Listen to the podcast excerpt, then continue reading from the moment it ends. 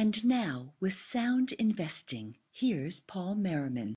The last podcast I recorded was entitled The Ultimate Buy and Hold Strategy 2020 Update. And uh, as I mentioned there, by the way, if you have not listened to that, I think it would be helpful to do that before you listen to this particular uh, podcast that is devoted to fine tuning your asset allocation. This will be update 2020 as well. The purpose of the Ultimate Buy and Hold podcast is to discuss a, a 10 different equity asset classes, all of which could be part of your portfolio. And the amount you might have of each of those may be very different from what I advocate, but they're all equity asset classes that have a long history of providing a premium for the risk of investing in equities. So that was the purpose of that particular podcast all about equities all about big and small and value and growth and U.S. and international and REITs and emerging markets.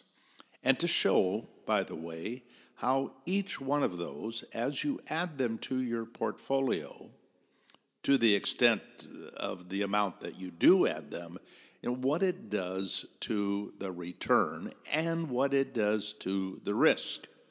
So that's a big deal because you're theoretically, particularly if you're a very young investor, you're hopefully learning about this in the early years rather than waiting until you're in your 30s or your 40s or your 50s before you learn about these important equity asset classes.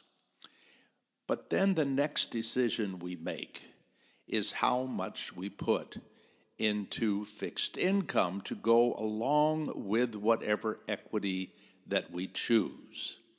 And to understand what the implications are in terms of risk and the implications in terms of return. And, and what I am so focused on is, is doing all that I can in the little time I have with you to help create reasonable expectations. I'm going to share a couple of numbers that I believe might knock your socks off. They're not what you expect, and yet they are the normal thing to expect. I'll get to that in just a few minutes. So, as I go through this process, I'm thinking in terms of not just what the risk and return is combining the S&P 500 and fixed income bonds. But what about a worldwide diversified strategy? What about an all value strategy? What about a strategy that's half in US and half in international versus a strategy that is 70% in US and 30% in international? I will I will spend a few minutes, at least a few minutes, on each one of those combinations. But I want to spend most of my time focusing on the S&P 500.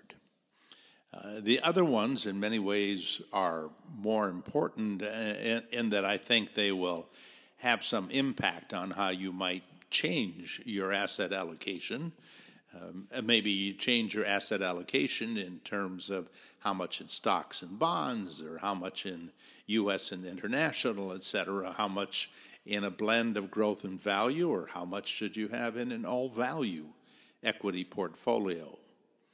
But the reason the S&P 500 table is so important, and this is table number one, is, is because it is the asset class, uh, the fund, uh, the, the, the, the, type of investment that represents what the majority uh, of investors have their money in, whether it's, it's money for retirement uh, or money that uh, they're uh, accumulating for some other purpose but are taking an equity position because – the S&P 500 represents uh, somewhere 80 85% of the value of corporate America. So when you get the total market index, you're going to, in essence, have most of the return driven by the same companies that are in the S&P 500. So, and, and I think it's also fair to say this is what uh, the, the, the security or the group of securities, the index that is most considered to be the market in the United States. So if you hopefully have printed out or you've got it on your computer, table one uh, of the fine tuning tables. This one, the equity position is all S&P 500. And then the decision is, okay, if you're going to have all of your money in the S&P 500 and remember, total market index looks almost the same. Literally tenths of of, of a percent difference when there is a difference, and often there is no difference. So the S&P 500, if you look at the far right column, is the index return. No expenses taken out of that index. Uh, and uh, of course, that's, that's not what happens in real life. In real life, you got to pay somebody an expense ratio to manage that for you. And we have reflected in the column right next to the S&P 500 index we have shown the return less four one hundredths of 1% expense ratio. And that is new. We have adjusted the expense ratios uh, in our uh, in these these tables that we're building to reflect the, the the expenses you could pay today. Now let's be realistic. In 1970, there was no such thing as the S&P 500.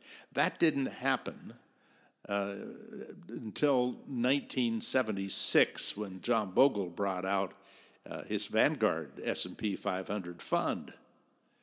And so that was the first time retail investors could actually invest in that index. So th- this is part hypothetical and part real. And as I've said many times, all returns in the past are hypothetical, only to the extent that you, you, you could, uh, whether they're real or, or just recreated, you're still never going to have the same thing again. Now, as I look at this table, I see column after column of numbers.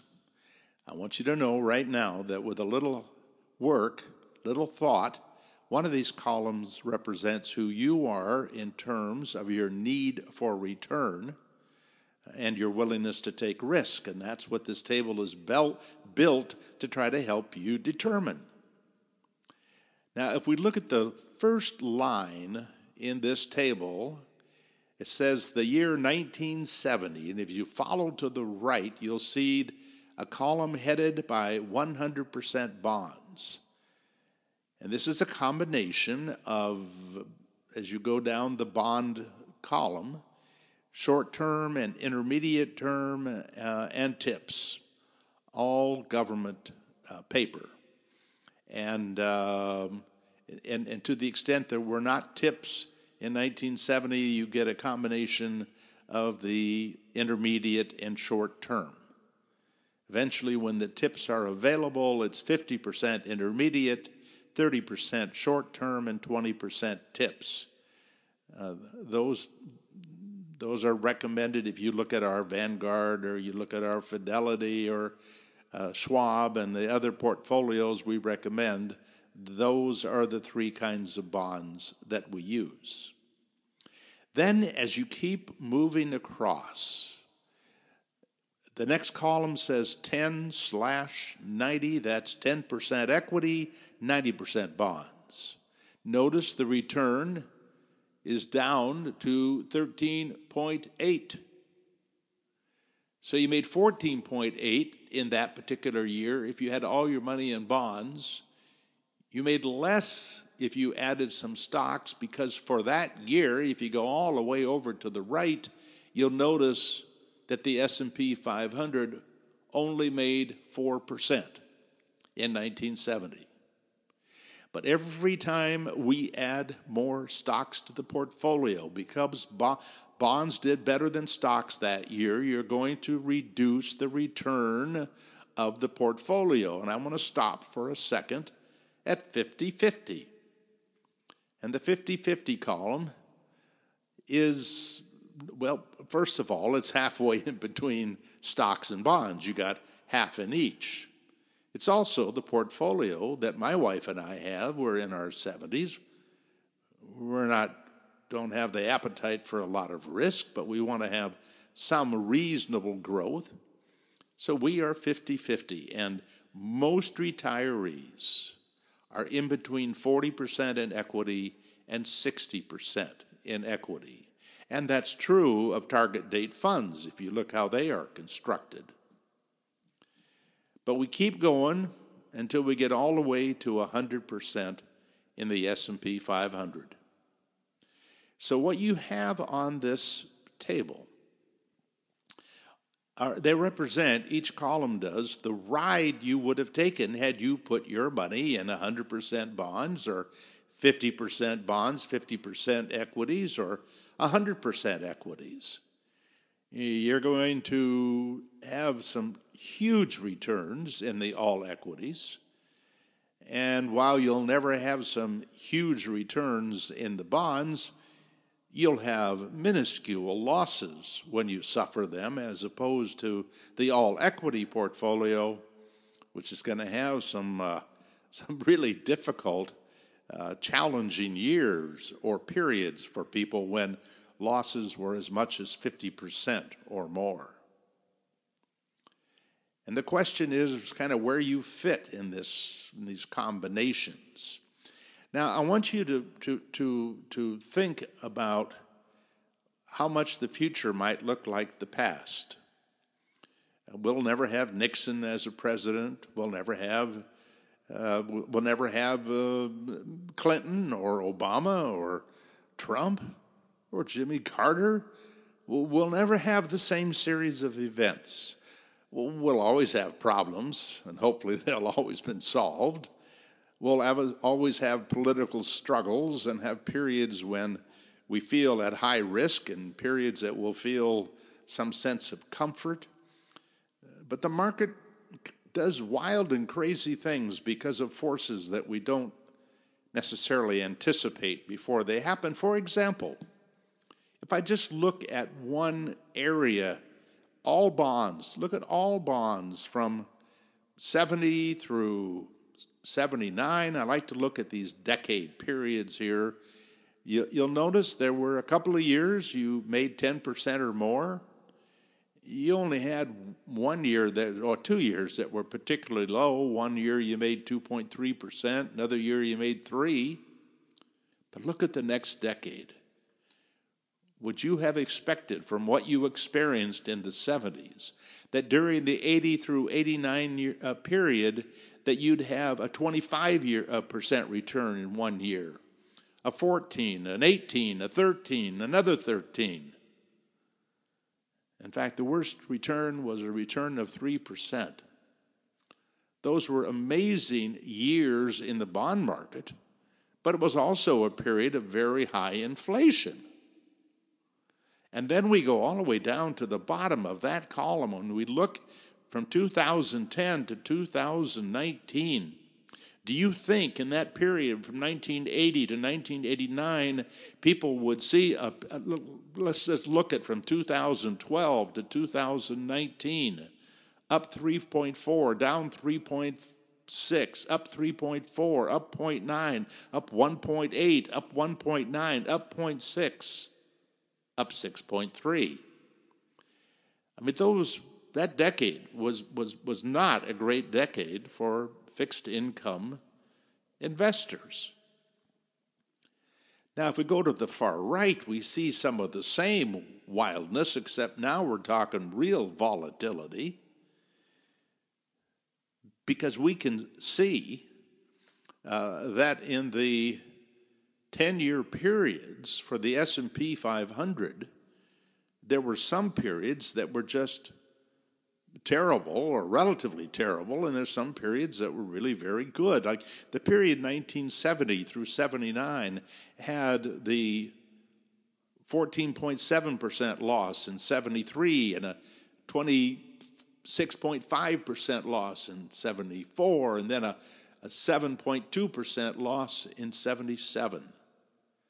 And then, after struggling, and many people literally gave up and got out of stocks totally, there was a, a big headline, a front page cover on the U.S. News and World Report. And the big big letters the end of equities. Or maybe it was the death of equities. Anyhow it was that people had simply given up on having money in the equities market the tech stocks had been hit badly and even the S&P 500 at one point was down over 50%. But then when you look not only at the 80s, but at the 90s. With the exception in 1981, uh, with a loss of 4.9, meaningless small loss, and a loss in 1990 of 3.1. Everything else was profitable, up 32, 21, 22, 32, 18, 31, 30, 23, 37, 33, 28, 21. I mean, it was truly a, the golden age Uh, of investing. In fact, if you went back to 1975 and you include that one loss of 7.2%, you had gains of 37, 23, 18, and 6. And so, people who had the good fortune, good luck of investing during that 20 or 25 year period, these were people had, who had a legitimate shot at a early retirement. Of course, everybody was scared to death about what inflation might do to you. So, what we don't know is how this market is going to move up, move down, for long periods, for short periods. It's a mystery. And it's the risk that we take when we put, put our money in equities. But what we then conclude to make life easy when we think about our investments, and this is true not only for the individual, but also for professionals that we'd like to believe that there's kind of something we can count on. And the something that we think we can count on is what professionals almost every year predict about the next year, and that is the market will probably make around 10%. Why? Because the compound rate of return has been about 10% for the last 90 years. Now, the fact is, that for the last 50 years, the compound rate of return, including uh, the reinvestment of dividends, has been 10.6%.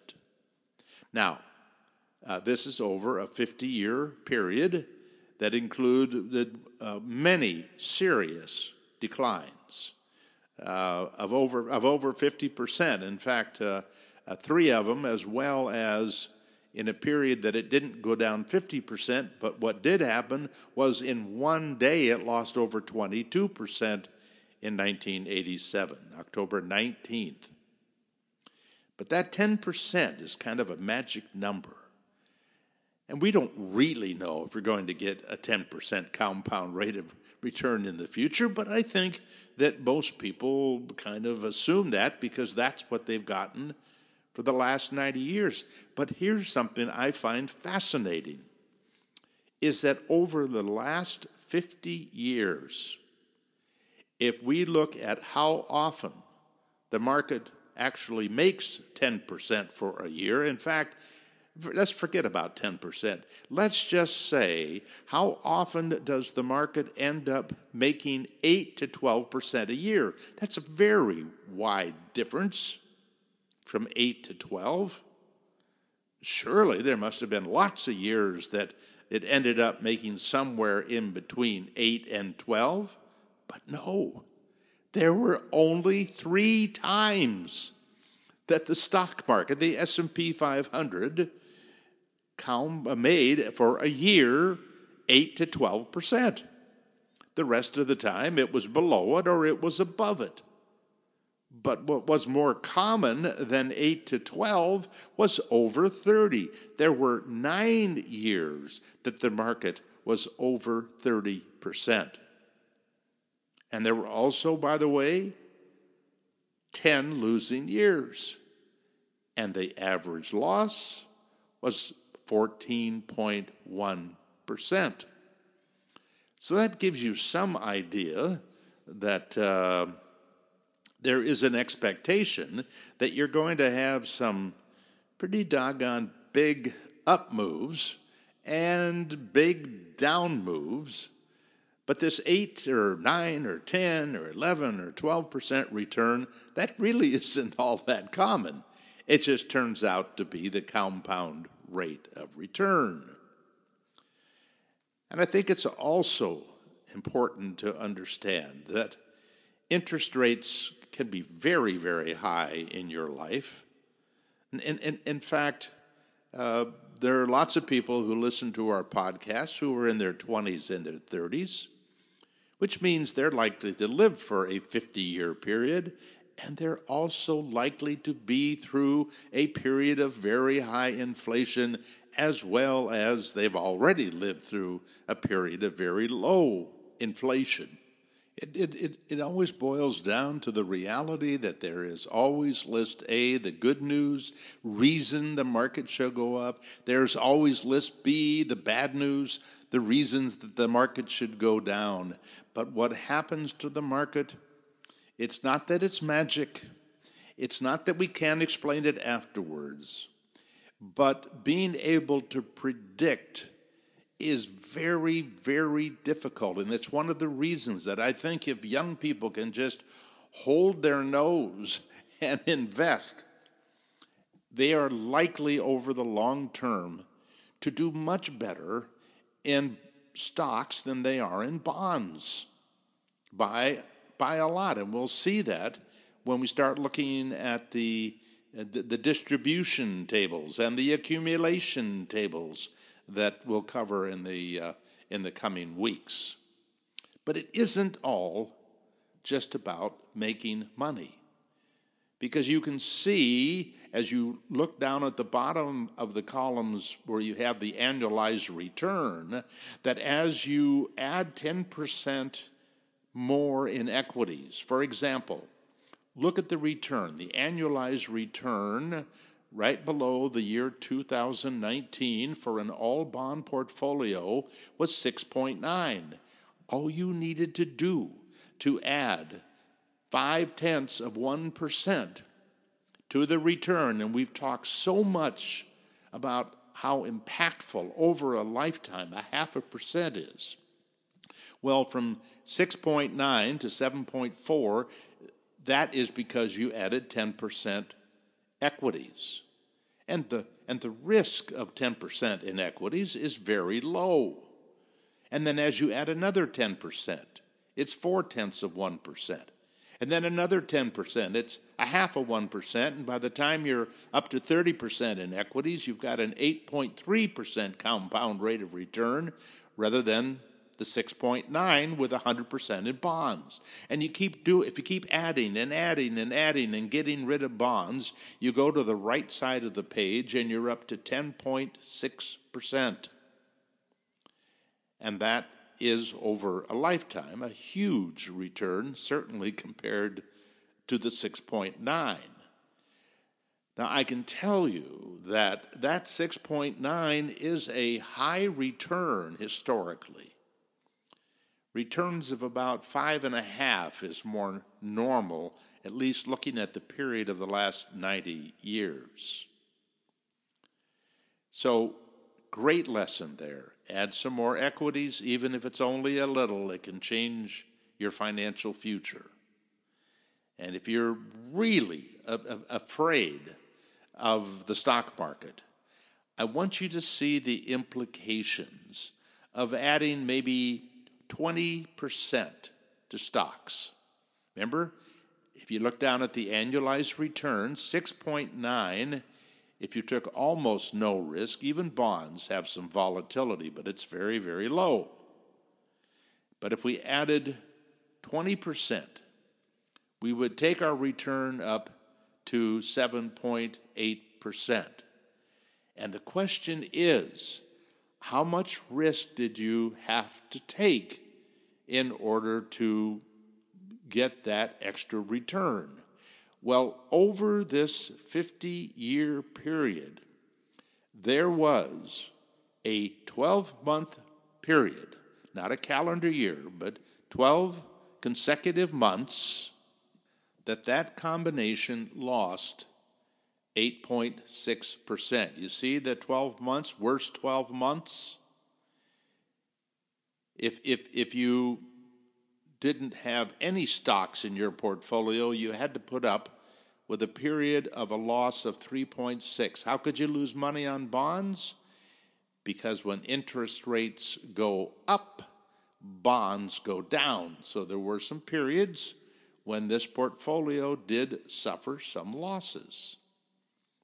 If you added 10% in equities, you actually had a worse 12 months that was only 3.3.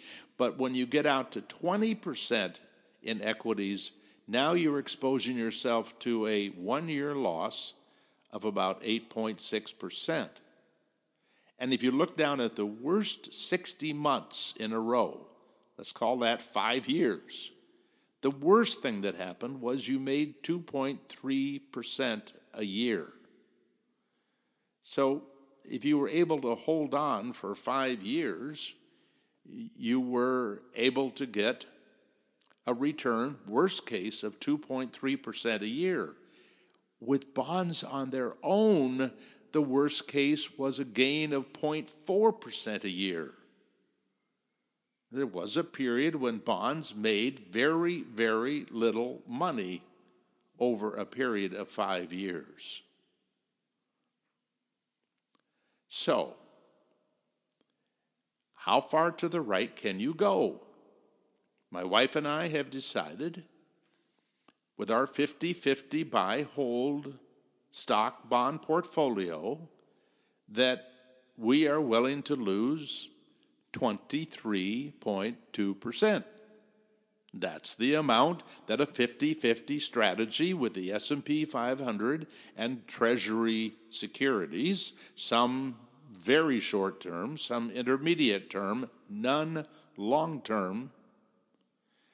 So we are willing to lose a significant amount of our life savings because one we can we've oversaved so we're built to lose more but because historically the market has always come back doesn't mean it has to there's no guarantee i always found this table extremely helpful when working with uh, prospects and and and with clients. In fact, sometimes you have to bring this table out once a year to go back over the basics. And by the way, the time you most likely have to take it out is when you've been through a tough year and they need to be reminded that that, that loss that you sustain in a year from time to time is uh, always makes people question what uh, how this all works and so you have to go back to the basics the challenge for you do it yourself investors is that's a conversation you have to have with yourself or with your spouse. And hopefully, this table will help you. But there's more. I would like you to take a look now at table two.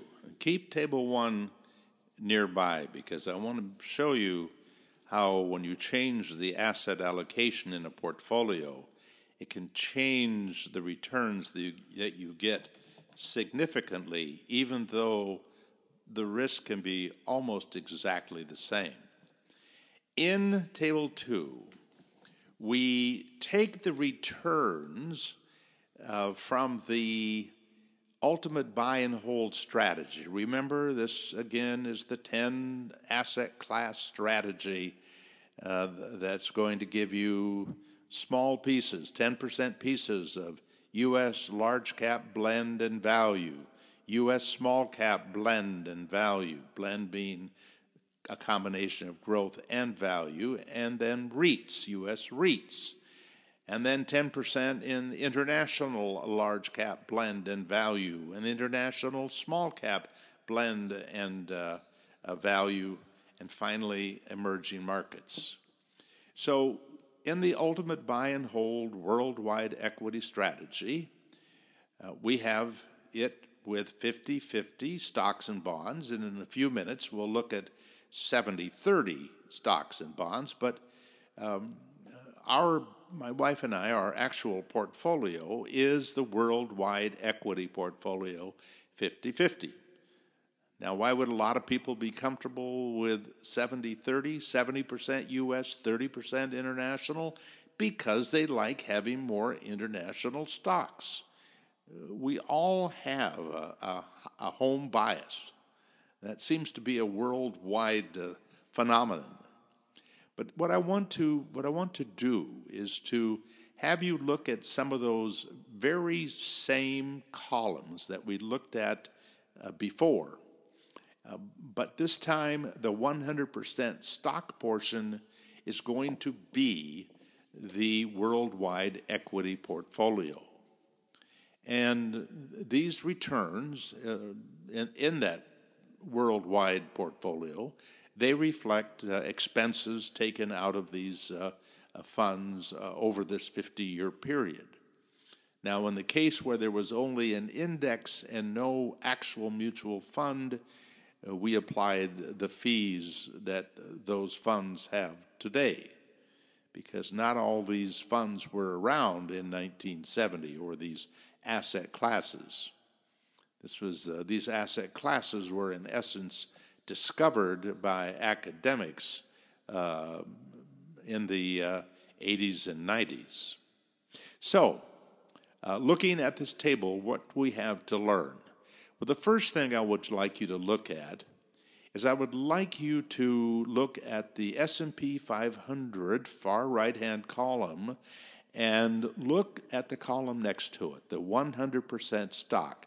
That means in this particular case, 100% in the worldwide equity portfolio. And you will see there is quite a difference in in fact in the first year, 1970, you will notice that the S&P 500 was up 4%, but the worldwide strategy was down 2.6. But the next year the S&P was up 14.3 and the worldwide was up 30.5. Then the next year the S&P was up 19, worldwide up 29.4. Then we ran into a buzzsaw, a, a two-year bear market.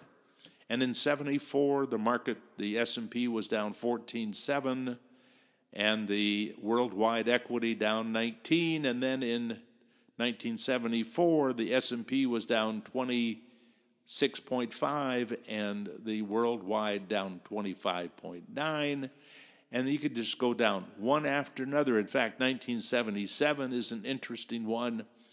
The S&P 500 is down 7.2, the worldwide equity up 26.9. In fact, the next year, 1978, the S&P was up 6.8, the worldwide equity up 31.4.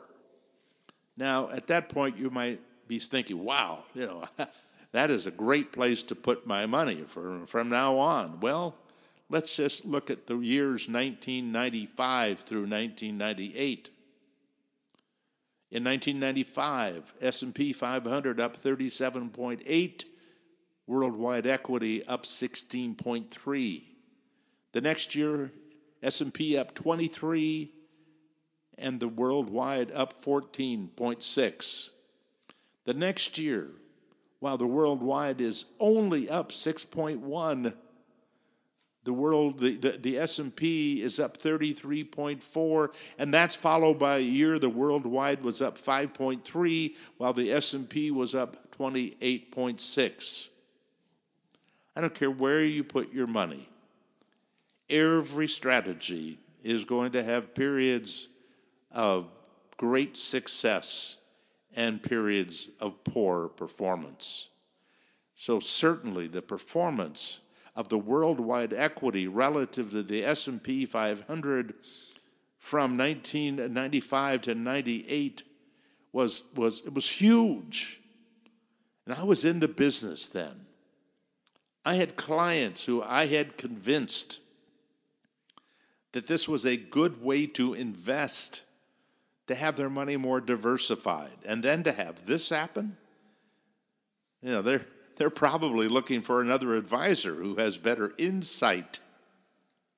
But then for the next 3 years while the S&P 500 is down 9 and then 12 and then 22 our strategy was down under 2 under 2 and about 8 so we looked amazing in the worst of times.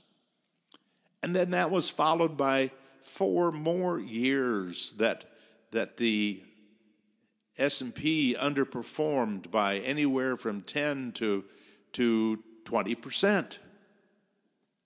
So the bottom line is what we're concerned about or what we're curious about. Even though we know that it does not guarantee the future, we still want to know, with all those years of ups and downs at different times, what was the compound rate of return of the S&P 10.6. What was the compound rate of return of the worldwide equity? 12.4. What was the standard deviation? Virtually the same. What was the worst 12 months of the S&P? Down 43.3. The worst 12 months of the worldwide was down 50.6. But over the worst 5 years, the worldwide equity made uh, almost 2% more a year for five years. So the differences are significant when you're living through it. At the end of the time, it's significant too, because that's almost a 2% difference in return.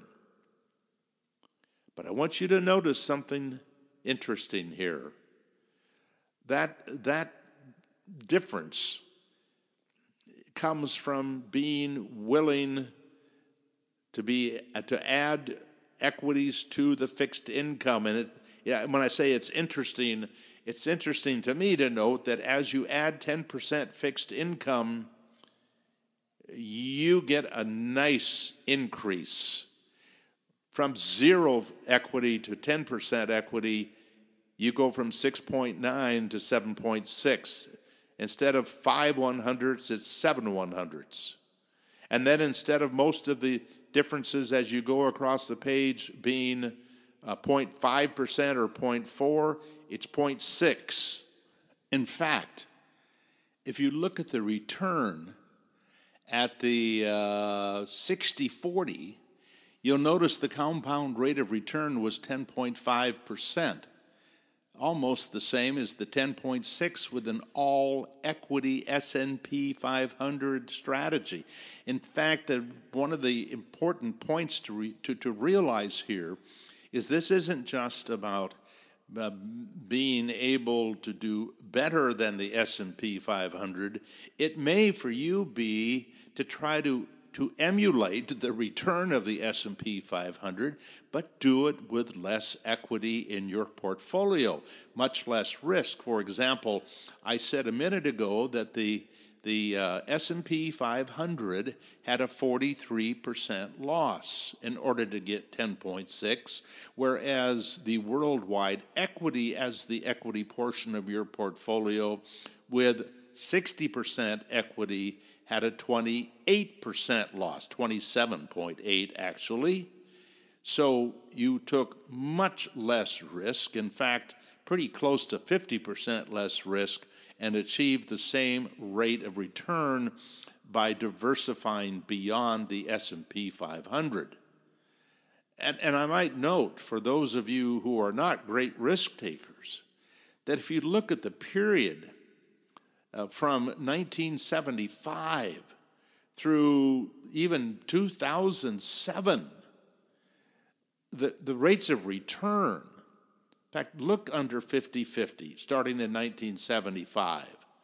I'll just round the numbers up 26, up 17, up 14, 16, 11, 17, 7, 18, 19, 11, 30, 25, 20, 16, 18, and finally in 1990, a loss of 4%. Then a gain of 20 and 5 and 19 and one tenth of 1%, 16, almost 9, 6, 7, 10, 5, 3, 2, 24, 14, 8, 14, and 6 before you have to suffer a 19% loss. And that 19% loss came in 2008. So these numbers, I think, might give folks who are not willing to take a lot of risk a sense that there actually is a potential, a better rate of return. And that, of course, is because the equity portion is making an extra, almost an extra 2% a year. Now, I might mention, and I, I didn't mention this when I addressed the S&P 500 only. If you're sitting around doing your planning here and you don't know what kind of a compound rate of return you can count on, nobody knows what it will be. But I do think for a whole bunch of reasons that I would take whatever combination of equity, fixed income you're going to accept. I would think if you took 2% off of the compound rate of return, for example, in this 50 50 strategy over the 50 year period, the worldwide equity and the government bonds compounded at 10%. So I would say uh, that for the next 50 years, it wouldn't shock me if that number uh, might be 8% instead of 10%. Now, obviously, for a short period of time, it could be that you're going to have a loss. In fact, you're going to have days you lose money, you'll have years you lose money. It's unlikely, very unlikely, because you're half in, in, in fixed income it's very unlikely that you would suffer a loss at the end of, uh, of, of 10 years. And I guess it's also worth noting on that table, too, that uh, there is uh, the five year, the worst 60 months for the 50 50 strategy was a gain of a half a percent uh, a year. So that's pretty disappointing but it's certainly not as bad as the 4 to 6.6% you would lose in the worldwide equity and the S&P 500. And just out of curiosity, I, I took a look to see how many years the worldwide equity strategy made that uh, between that 8 to 12 percent return for a single year. Well, there were actually uh, only two years that they got that, uh, that return. Uh, and you're going to notice, if you look at the returns, that they are more volatile. But the standard deviation uh, is the same for the S&P 500 uh, and, the, Uh, and the worldwide equity. Now, uh, as far as uh, other lessons that could be learned here, you know, I think what you need to do is if you like the worldwide equity strategy and the 50 50, and you think you've got an idea of where you fit on this table in terms of risk and return, just run your finger down those series of events and try as best you can to imagine, particularly in the worst of times, how you would feel. And, and, and would you be able to stay the course waiting for the opportunity for the market to rebound? And you'll notice it always has whether it's after the huge losses of 73 and 74 look what happened for the, for the next five to eight nine years. After 2000 2002 look how it bounced back or after certainly 2007, 2008, and 2000, early part of 2009, a huge run in the market. The more comfortable you come to be with the, the reality of that process, the more likely you are to stay the course and reap the rewards the market offers. Now, let's look at uh, table number three. I'm not going to spend much time here. I only want to note that here is a portfolio that is 70% US, 30% international. And in making that change, yes, because US and international stocks don't go up and down together, large and small don't go up and down together. And at the end of the 50 year period, the volatility and the return is almost the same. You made one tenth of 1% less. Maybe you would have had greater peace of mind uh, having that uh, larger hunk of the portfolio uh, being in the land you love and not over in some foreign market. Uh, and, and I should mention that um, you would still be, by the way, investing in U.S. mutual funds, but they'd be U.S. mutual funds owning international securities. So that I hope will give you some sense of. Uh, I guess my conclusion was it do, would be it doesn't matter uh, but there will be some years that will be different. For example, as I look at uh, table number two, for most of the years in the last decade, the 70 uh, 30 did better uh, than the 50 50 because the U.S. equities uh, were more profitable than the international. And now let's look at table number four. Uh, this table represents the equity portion being all in the all value asset class. Now, in reality, it's not a pure all value oh, because when you buy a series of big and small and U.S. and international and emerging market value funds, you're going to get some growth. As a matter of fact, sometimes when you buy a small cap value fund, you'll get some mid cap. And sometimes when you buy a large cap value fund, you'll get some mid cap. So they're not perfect. But uh, looking back over the last 50 years, it turned out, uh, and there are a couple of reasons for this compared to earlier tables that we have produced. Uh, one is the last few years have certainly not been productive for value.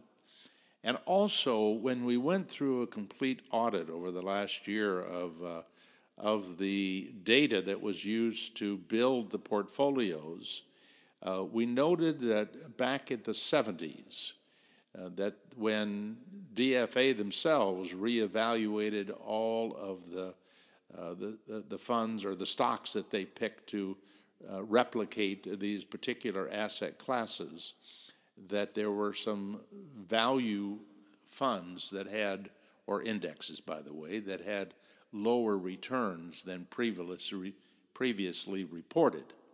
But at the end uh, of the period of time, uh, it turns out that the compound rate of return of the all value portfolio is virtually uh, the same as the 50 50 worldwide uh, strategy that was both a combination of value and growth.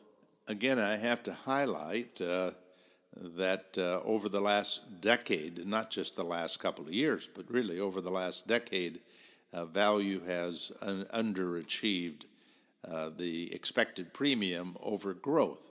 That has happened before, uh, and there are some who say the value premium is uh, is is being reduced. Yes, in fact, Fama and French have a recent study uh, about that, and uh, they admit that since 1991, when they came out with their uh, studies on small and value, that the premiums have shrunk.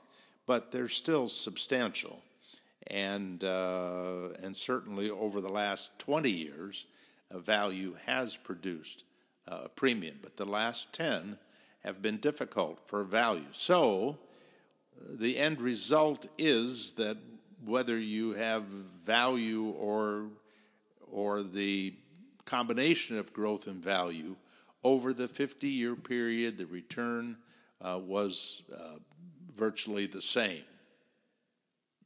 But when we look at table 5, we'll notice that the 70 30 uh, strategy uh, produces a slightly better return. You pick up an extra uh, one tenth of 1%. It's a 12.6 instead of a 12.5% return. And uh, that is because uh, over the last uh, period of the, the 50 years, uh, that the U.S. value produced a better premium uh, than the international. My expectation would be that investors will probably have a slightly higher return with the all value uh, portfolio. Uh, but the reality is is that for people who want to try to modify the volatility as much as possible, uh, that by having the growth and the value, the big and the small, the U.S. and the international, and uh, all of those what have historically been really very fine returning asset classes uh, would would be a, a, a very you can't say safe, you can't say secure, you can't say guaranteed, but certainly have an opportunity for a very fine long term return. So, what's the bottom line from all of these tables? One is that you have a phenomenal amount of control over the risk that you take uh, based on the amount of fixed income you put in your portfolio. That um, every 10% is truly, of, of, additional equity, is truly a, a life changer. That you could use these tables as a way of helping you with building your glide path. We should all have a glide path. My I should say, our glide path is that we're going to be 50 50 with our buy and hold. So as long as I stay 50 50, I don't have to reevaluate uh, how much risk I should take. But let's say somebody is building their own glide path and uh, they're going to be all equity until they're 40 years of age. And so they would not have to worry about fixed income. But let's say they start at age 40 adding fixed income to the portfolio. And they want to try to figure that out. How much would I want to be adding? And it may be that you want to try to start reducing your risk by a certain amount each year. And you can see that, that what happens is let's just, for the sake of discussion, look at the worst 12 months for the 100% equity portfolio. And, and just for the sake of discussion, let's look at the 50 50 worldwide equity to do that. So here's what we know about the worldwide that you would expect along the way that you're going to have a loss of about 50% in a terrible year for the worldwide equity strategy. Now, with that in mind, as you decide to start reducing the amount of risk, if you reduced it by 10% every five years, let's just assume that was your strategy, that would mean that as you, let's say at, at age 40, you went to 90% equity, and that would mean you would have reduced that worst year to 46.5%, according to the table. Then let's say the end of that five years, when you're 45, you reduce it by adding another 10%. Now you're taking your worst case year down to 42%. Then you do it again at 50, and you're taking your worst case year down to 38%. And then you at 55, you take another 10%. Now you're down to 60% equity, 40% fixed income, and now your worst case year is 33%. And then maybe you, at age 60, take it on down another 10%, and that you're 50 50, and that's what you are for the rest of your life, or eh, some sort of a formula like that. And you can use this table to then consider what you've changed your worst case scenario too. Now, the worst case scenario doesn't happen very often.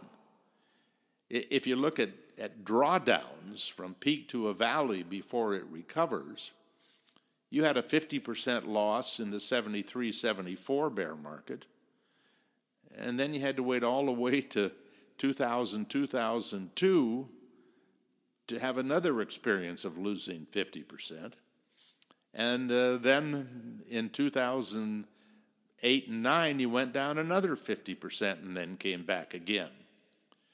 So as you make these reductions in risk, the odds are in the next five years, you're not going to actually have one of those terrible markets, but you might. And that's the way, theoretically, you're supposed to build the portfolio for what might come along that would give you a major setback sufficient that you would have to respond by working longer or living on less than when you retire. And I think for a lot of people, for a lot of people, they may find themselves waiting until they're 45 or waiting until they're 50. Because as they look at this table, particularly let's say if it's not too long let's, let's say that in, in 1975, you would have already gone through a major bear market. The odds of that happening again were not very great, certainly not for a while. So this ta- these tables have value beyond just a bunch of history that people like to think, well, what, what can we learn from the past? Well, I think we can learn a, a lot and I hope it's helped. And I hope that you'll pass it along to other people who uh, probably have some of the same needs that you do in terms of planning. See, every do it yourself investor probably needs something like this to be able to think through, legitimately, think through what's likely to happen. And if there's one thing that I hope that these tables will uh, a point they will make is that there really is actually a fair amount of risk in owning just the S&P 500.